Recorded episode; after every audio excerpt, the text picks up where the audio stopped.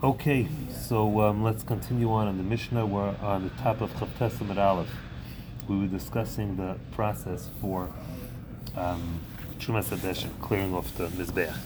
Says the Mishnah, top line, Hechilu, they began, Mylin, to bring up the Gezirin, the blocks of wood, the Sader, to organize the Samarach the fire. So till now we discussed clearing, now we're discussing about putting up the fresh wood.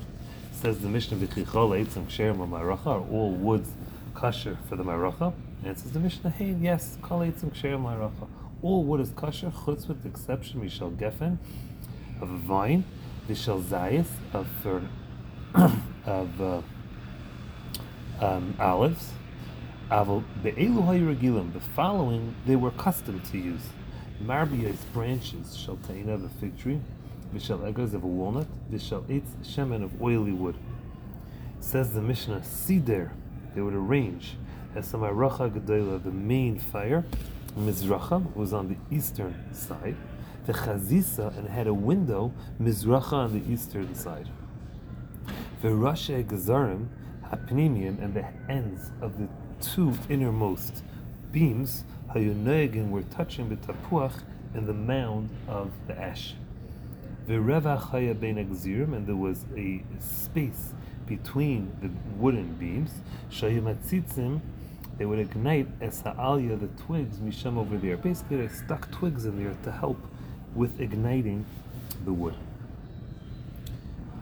Baru misham, they would choose from there, which we said this morning is the lishkas ha'etzim.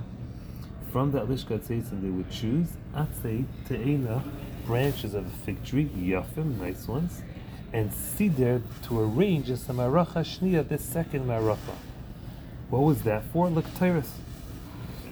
That small, smaller maracha, as we'll see shortly, was for they took ashes for the ktiris. And where did they arrange this? Keneged, it was opposite. Maravis Dremis, the southwestern corner. Mashuch Menakeren, distance from the corner, Klapet Safin, towards the north, Arba Amas.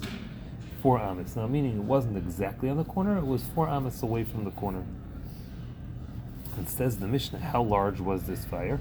Ba'imid, roughly the amount that produced Chamesh Sa'in Gachalim, five sa of coals. These coals were necessary to um, do the Ketairis. Shabbos, and on Shabbos, how large was this fire? Ba'imid, roughly the amount that produced Shmeina Sa'in Gachalim, eight sa of coals. Why was it larger on Shabbos? Shesham hayinesunim shnei beziche levayna shalechem apanim.